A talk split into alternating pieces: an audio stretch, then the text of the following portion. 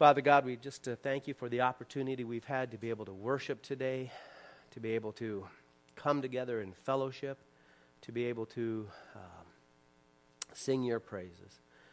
And God, we're, we're thankful for your word, which teaches us and instructs us. And we just pray that you would be um, our teacher this morning. I ask that the message that you would want to have proclaimed would not in any way be hindered by me.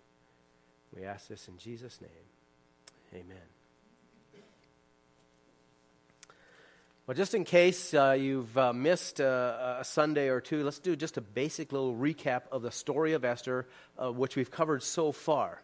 Esther was an orphan girl who was raised by her much older cousin, Mordecai, and they were Jews living in the land of Persia under the rule of King Ahasuerus, or King Xerxes, same guy. And this king was a rather hot tempered and impetuous man. Uh, during uh, a big banquet in a drunken rage, he uh, banished his queen from the palace. And, and then, in order to replace her, uh, many young virgin girls from around the kingdom were gathered together into the capital city. They were pampered and beautified for uh, up to a year and uh, then given to the king so he could select his new queen. And Esther, through God's providential care and movement, uh, was, was part of that. She was one of the girls gathered in. She found favor in the eyes of the official there, and so received the best um, uh, place in, in the harem, and then found favor in the eyes of the king and, and was finally selected queen. And we see God's hand through all of that.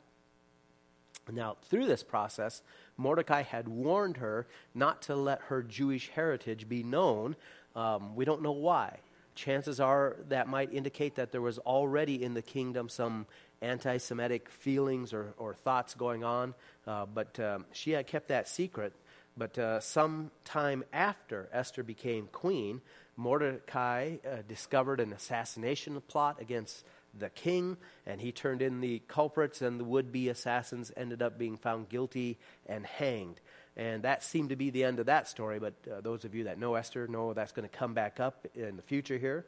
Uh, later on, after that incident, the king promoted uh, uh what we can only assume was a personal uh, friend of his, a guy named Haman, to Grand Vizier, the second uh, most powerful position in the kingdom beside the king himself. And the king commanded all of his other servants to bow down and pay homage to Haman. And that was more than just a sign of respect. This would have been an act of worship. And of course, any good uh, religious, believing Jew could not do that, knowing that the command from God was to worship God and God alone. And so uh, Mordecai would not bow down. And um, this enraged Haman to the point where he not only wanted to, to kill Mordecai um, for his, his uh, denial, but, but everyone connected to Mordecai. He wanted the entire race of Jews to be exterminated. And, and Haman convinced the king to make that uh, a proclamation, a royal proclamation, which means it could not be changed. It was a set in stone law. And uh, that law read this it said it was to destroy, to kill, and to annihilate all the Jews, both young and old, women and children, in one day, the 13th day of the 12th month, which was the month of Adar, and to seize their possessions as plunder. Now, that date was almost a year away. Uh, you remember I told you Haman very superstitious, casting lots called Pur, uh, casting those lots. Uh, and, and that's the date that came up as, as the best date to carry out this nefarious evil deed. And, and so, uh, you know, it's almost a year away, but, you know, 11 months probably doesn't seem like a very long time when you're the one with the death sentence under you and you've only got that le- time left to live. Uh, and notice this proclamation, uh, who it went out to, right? It says it went out to all the peoples of the kingdom. So, in other words, this, this law uh, was g- giving every citizen the right to kill any and every Jew that he knew, and then the right to plunder his home, to steal all of his goods. So now you got the motivation to, to knock him off. And, and so basically, what this was was a one day moratorium on murder as long as whoever you murdered was a Jew. You were fine, it was okay. And, and this posed a very real threat, obviously, to the extermination of the Jews. And uh, um, that helps us understand then Mordecai's reaction as we move into chapter 4 then. That, that helps us understand Mordecai's reaction. Verse 1 of chapter 4 says, When Mordecai learned all that had been done, he tore his clothes, put on sackcloth and ashes, and went out into the midst of the city and wailed loudly and bitterly. Now, ripping your clothes, uh, wearing sackcloth, which was a very rough garment, usually made out of like a coarse black goat hair, uh, and, and, then pouring ashes on your head were, were, all symbols and signs of an intense anguish and, and grief. And, and, for religious Jews, these, these symbolic actions were always, or at least almost always, uh, accompanied by times of prayer, confession, and, worship. And even though none of those things are specifically mentioned, one would uh, think and assume that that would be true in this case as well. Th- this is the type of event that causes a person to begin thinking about God. You know, when a person is staring down the barrel of, of his own or her own death, that leads you to evaluate your, your life, eternity, your relationship w- with God. And so it wasn't just Mordecai who was mourning. Verse 3 says, In each and every province where, the command and the decree of the king came, there was great mourning among the Jews, with feet, fasting, weeping, and wailing, and many lay in sackcloth and ashes. So it's possible that maybe many of these secular Jews, the ones who had pretty much turned their back on God up to this point because, you know, life was going good. We were making money. We were comfortable. Everything was going fine. What do we need God for? I mean, He let us down anyways. That's why we ended up here in captivity. So why should we follow Him? Perhaps many of those began to seek God with their impending death. It makes you look at things differently. And obviously, the religious Jews like Mordecai, they were, were seeking and imploring God. So, back to Mordecai, he, he wasn't just weeping and wailing in the privacy of his own home, which is the way we tend to do things as Americans, right? Uh, we don't want anybody else to, to see or to hear. But this says that he went out in the city streets uh, and, and weeping and wailing loudly yeah, this wasn't just a guy kind of holding it in on himself and, and walking down the streets. He was just wailing out loudly and bitterly through all the city streets right to the king's gate, which would have been the main city square. This was the, the most public place you could get in the town. And uh, he had to stop at the king's gate because it was against the law for anyone in sackcloth and ashes, anyone in mourning uh, attire, to go into the king's gate because, you know, the king doesn't really want to see a bunch of sad people. And, and so it was against the rules to go in there. Um, and and uh, we find that this was not an unusual thing in Persia. The, the ancient Roman uh, historian Herodotus uh, wrote that uh, weeping and wailing loudly in public was a fairly common uh, thing in the Persian culture when you were deeply grieved, when you, were facing a time of great anguish. You went public with it. You know, kind of kind of like putting it on Facebook nowadays, I guess. same idea. You just you go out and do that. A- anyway, Mordecai uh, stands at the, the king's gate, wailing loudly and weeping. And as he no doubt hoped and expected, Esther heard about the commotion that he was making. And, and at this point, she has no idea why um, he is doing this. She doesn't know what the problem is. She just knew that he was in anguish. Uh, look at verse 4. Then Esther's maidens and her eunuchs came and told her and the queen writhed in great anguish. And she sent garments to Mordecai that he might remove his sackcloth from him, but he did not accept them. Well, that's, that's true empathy, right? It says she writhed in anguish and she didn't even know what was going on. All she knew was that he was heartbroken, he was wailing and weeping, and that was enough to make her uh, sad as well. And it kind of shows the depth of the relationship that they had. And we don't know for sure why she sent him the extra clothes to get him to take off. You know, it's not normal just say, hey, oh, come on, quit wailing and weeping. Quit. Uh, I, I, don't think that was her intent. perhaps it was the idea that if he would take off the, the sackcloth and ashes and put on decent clothes, he could come within the king's gate, and then maybe they could have a conversation and, and, and talk about it. But he wouldn't do that. And why would he not do that? Because it, it emphasized to her, it showed her how serious of a situation this was. He could not stop mourning about it. That's how, how serious this situation was. So Esther summoned a, a particular uh, eunuch from among all her servants named Hathach. Uh, apparently, this was a guy that she just trusted completely. And I, I mentioned, uh, I believe it was last week, that she didn't really have a lot of contact with people outside of the palace. Her friends would have come from within the, the maids and, and the eunuchs that were uh, serving her. The king had uh, several male attendants, eunuchs, uh, chamberlains that were over his harem and, and over the queen as well, and, and attending to all of their needs. But obviously, he, he didn't want any hanky panky going on between any of these male servants and his harem, and especially the queen, so they were all eunuchs. And, and Esther. Uh, had apparently developed a good relationship with this one. She trusts him, so she sends him to Mordecai. Find out what's going on. And so he, when Hathach arrives at the king's gate, and he's now he's looking around the city square for Mordecai, pretty easy to find because he's the guy weeping and wailing loudly in, in, in, there. And he goes up to him and says, uh, Esther wants to know what, what's going on. Tell us what's happening. And verse 7 Mordecai told him all that had happened to him and the exact amount of money that Haman had promised to pay to the king's treasuries for the destruction of the Jews. Now, when I first read that verse, it, it, made me do a little bit of double talk. I mean, I've read it many times before, but when I was really trying to slow down and read it this week for study, it made me do a double take. Because you notice what he says there? Mordecai told him everything that happened to him. And I'm thinking, wait, you're, you're worried about you? We're talking about the whole destruction of the entire race of the Jews here. It's not just about you, what happened to you.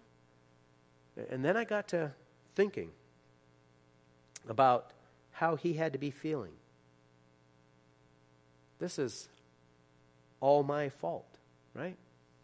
Haman, his hatred and his plot to kill the Jews was tied directly to Mordecai's refusal to bow down to him, to pay homage to the man. And I'm thinking that Mordecai's weeping and wailing was not just for this proclamation and, and the death threat against the, the Jews, but also because of his guilty feelings that had to be tormenting his soul.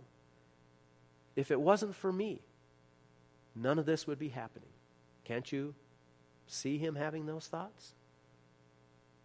Have you ever felt that way? I mean, I know in my own experience when I've sinned, when I've done wrong, the consequences uh, of my actions can create problems that negatively impact me and others around me. And chances are, everyone sitting in this room has, has made mistakes, has sinned, and, and then felt that way. Man, if it wasn't for me, these bad things wouldn't be happening right now. But in the case of Mordecai, he did what was right, at least in the eyes of God, right? He did what was right, and these negative com- consequences came. So, have you ever been in that position? Maybe you've told the truth because you know the truth is the right thing to say. But instead of things coming out well, bad things happen as a result. Maybe you did the right thing at work. You followed the procedures. You did what you're supposed to do, but instead of everything working good, they begin to fall apart. Maybe in relationships with other people at work or even things happening there.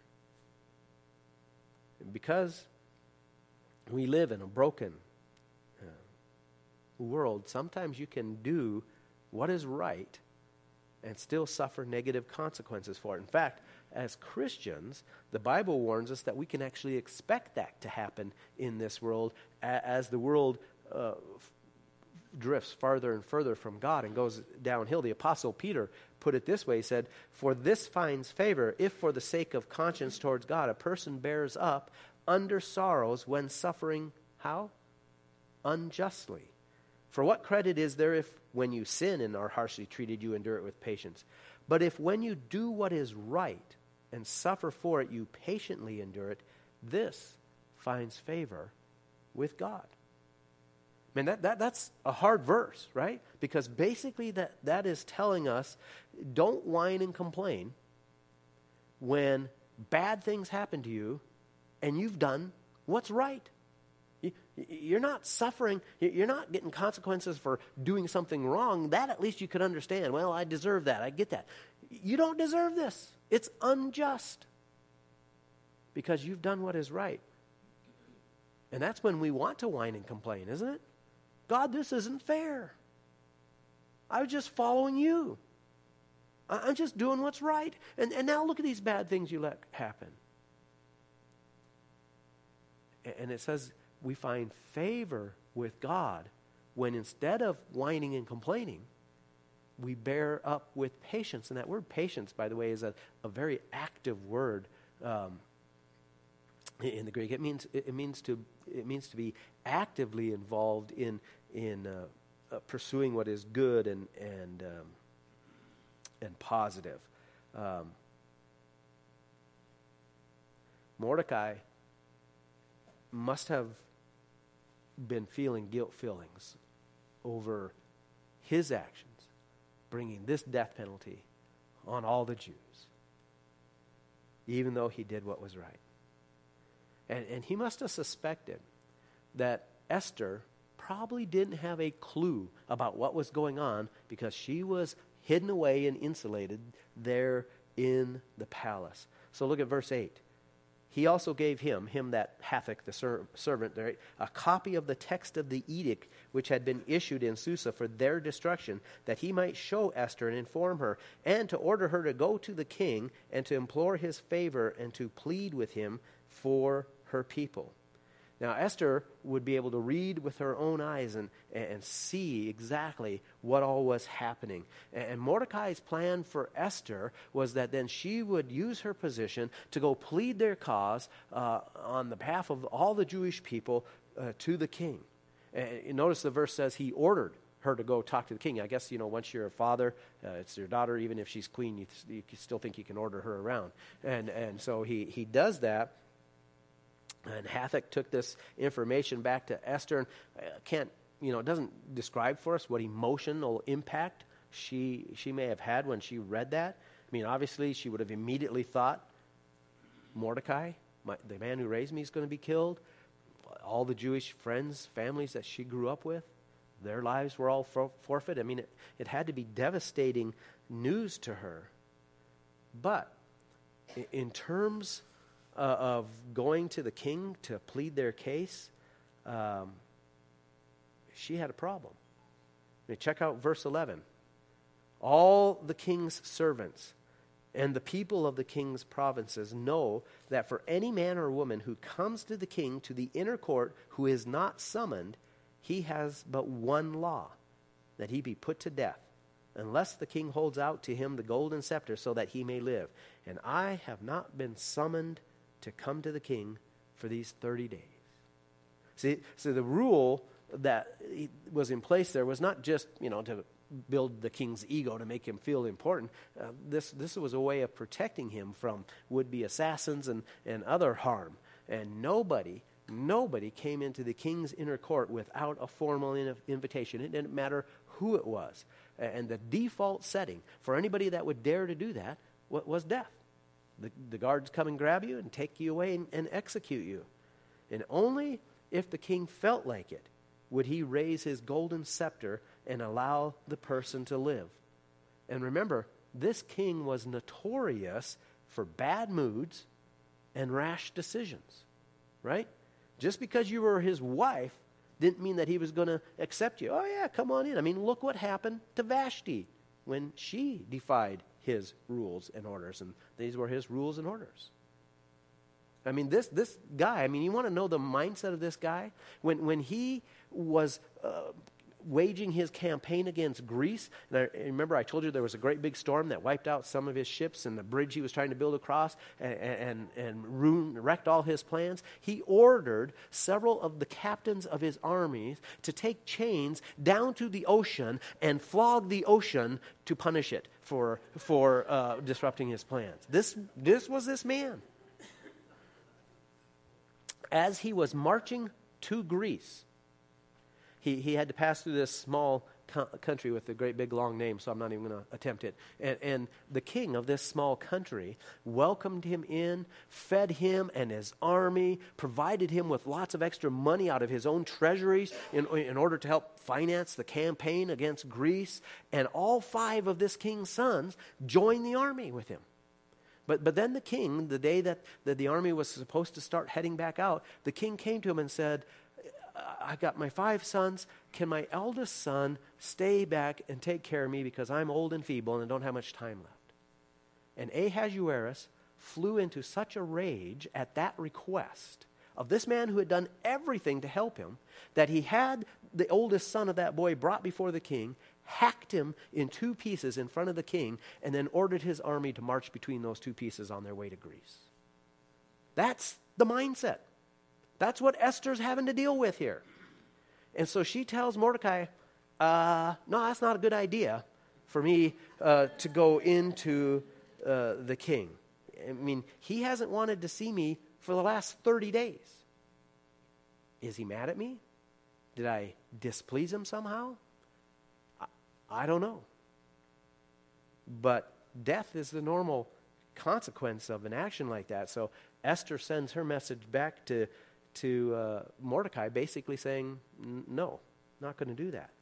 And that brings us to what are probably the most famous lines from the book of Esther. And this is the pivot point of the entire story. What Esther decides to do, based on what Mordecai says back to her right now, makes all the difference in this in entire account. And here's what he said Then Mordecai told them to reply to Esther Do not imagine that you in the king's palace can escape any more than all the Jews. For if you remain silent at this time, relief and deliverance will arise for the Jews from another place, and you and your father's house will perish. And who knows whether you have not attained royalty for such a time as this. Mordecai makes, you know, three basic points to Esther at this, right? Number one, uh, she shouldn't think that just because she's queen, uh, that she is going to be insulated from, from uh, the consequences of this edict. The order is to destroy all the Jews, old and young, men and women. And as an only child and an orphan, when she was killed, that would be the end uh, of her father's household. Number two, God, God will act for the welfare and the benefit of his people. Now, again, I, I, know that God's name is not used in the book, but, but look at what Mordecai said, right? He said, If you remain silent at this time, relief and deliverance will arise for the Jews from another place. Well, who's going to do that? See, it's, it's God. The, the clear implication is that God has a plan and He will take care of His people. God's not going to let them be wiped off the face of the planet because God has made multiple promises to Israel and He has kept every one of those promises, but there were several yet to be fulfilled. And in order for God to be a God who keeps His word, He had to save the rest of these people so that He could fulfill His word to them. So Mordecai was confident that, that relief will arise somewhere because God will be faithful. But then his third point was this hey, doesn't it make sense, Esther, that God placed you in this position for exactly this purpose? You're the only Jew in this entire kingdom, in fact, in all the provinces in the world, who have a chance to get the ear of the king. God's hand of providence had moved so that Esther was gathered in with those girls, was given favor, and, and, and was selected as queen. You can see God's hand at work through all those circumstances.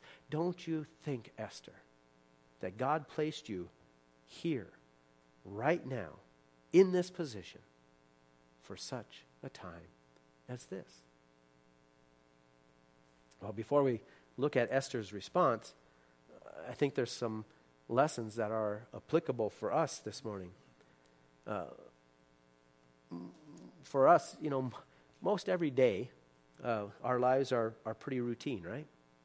You, you get up, you, you, you, go to work, you, you, uh, uh, day in and day out, you just do the normal stuff that you do. You go home, get, go to bed, and you get up the next day and you do the same thing.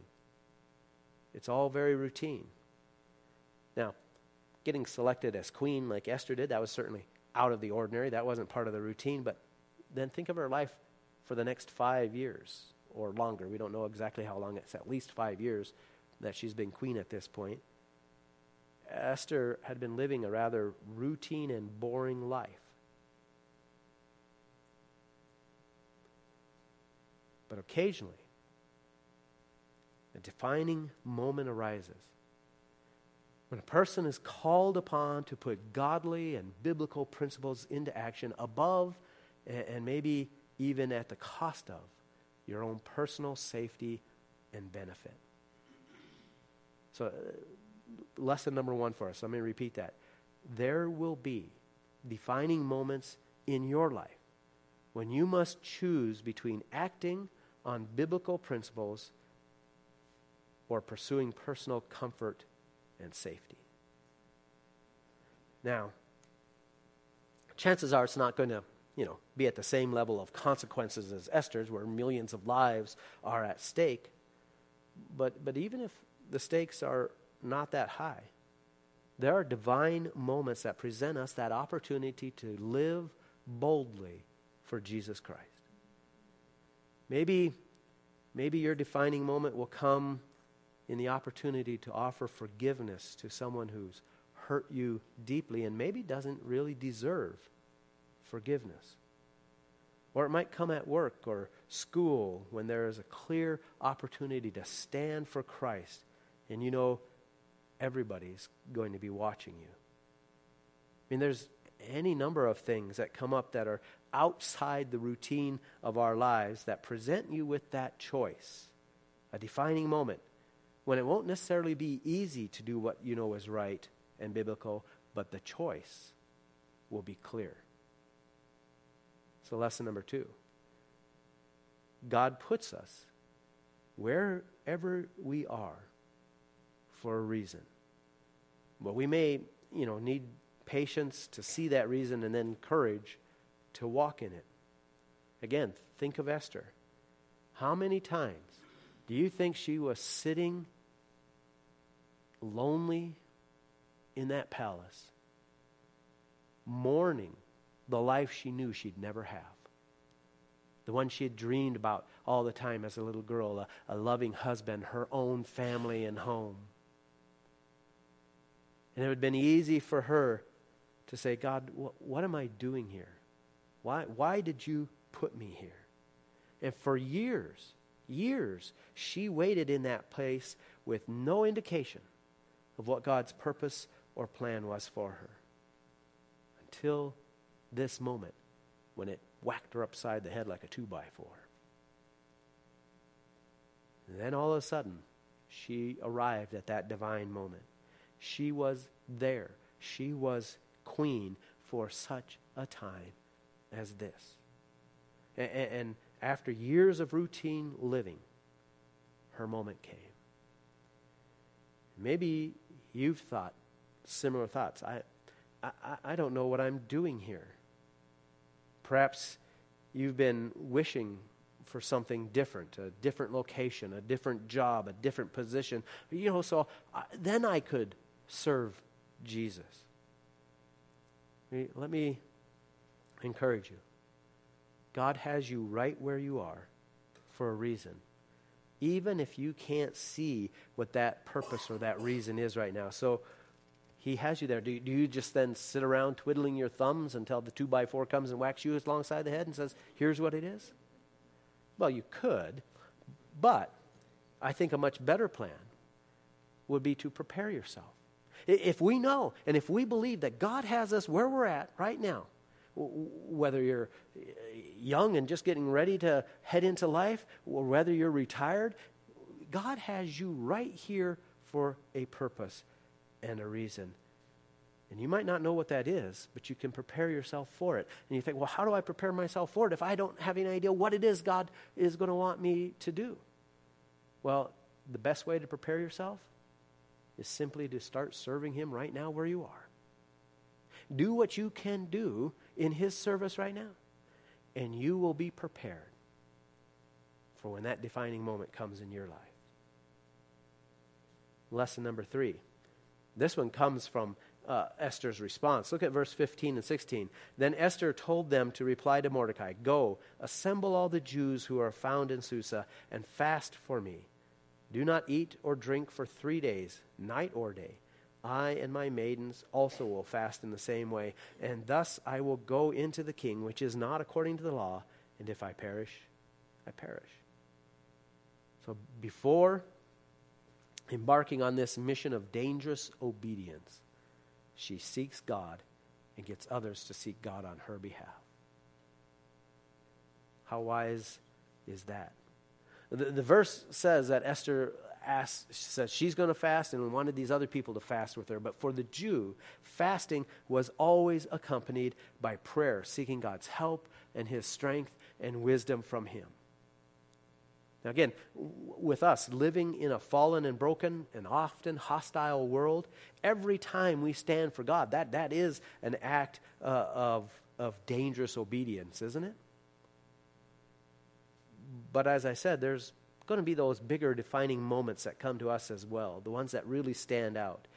And, and of course, e- even in the little things, in these routine day to day living, it's wise to always pray and to seek God for that. But when you sense that bigger defining moment coming, it is absolutely essential that you do that. And very wise that you not only pray, but like Esther, you get others praying for you. Ask your friends, church members, people you trust to pray. That's what Steffi did before making a decision to go halfway around the world and spend a couple years ministering to other people.